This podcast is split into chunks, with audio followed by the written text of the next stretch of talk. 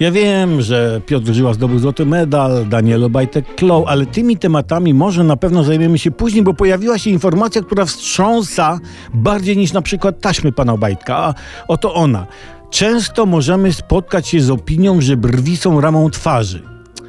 No, czy ja wiem, czy często i czy brwi są rzeczywiście ramą? Brwi ramą, to e, też coś, to opraw obraz w brwi, nie? No nie będzie ładnie. Albo tylko w górną listewkę. I co otrzymasz? Obraz oprawiony w górną listewkę. Kontrowersyjnie i niepełnie. Czytam dalej.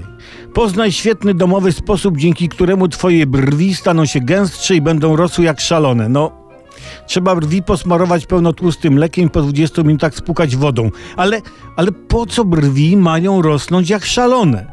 Po co komu szalone brwi? Brwi wariaty.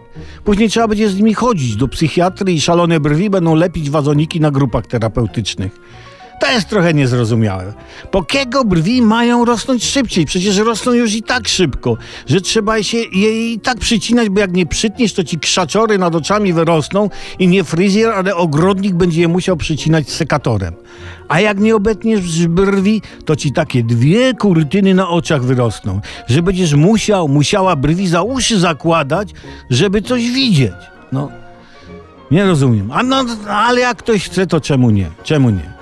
Ale nie róbmy brwią wbrew.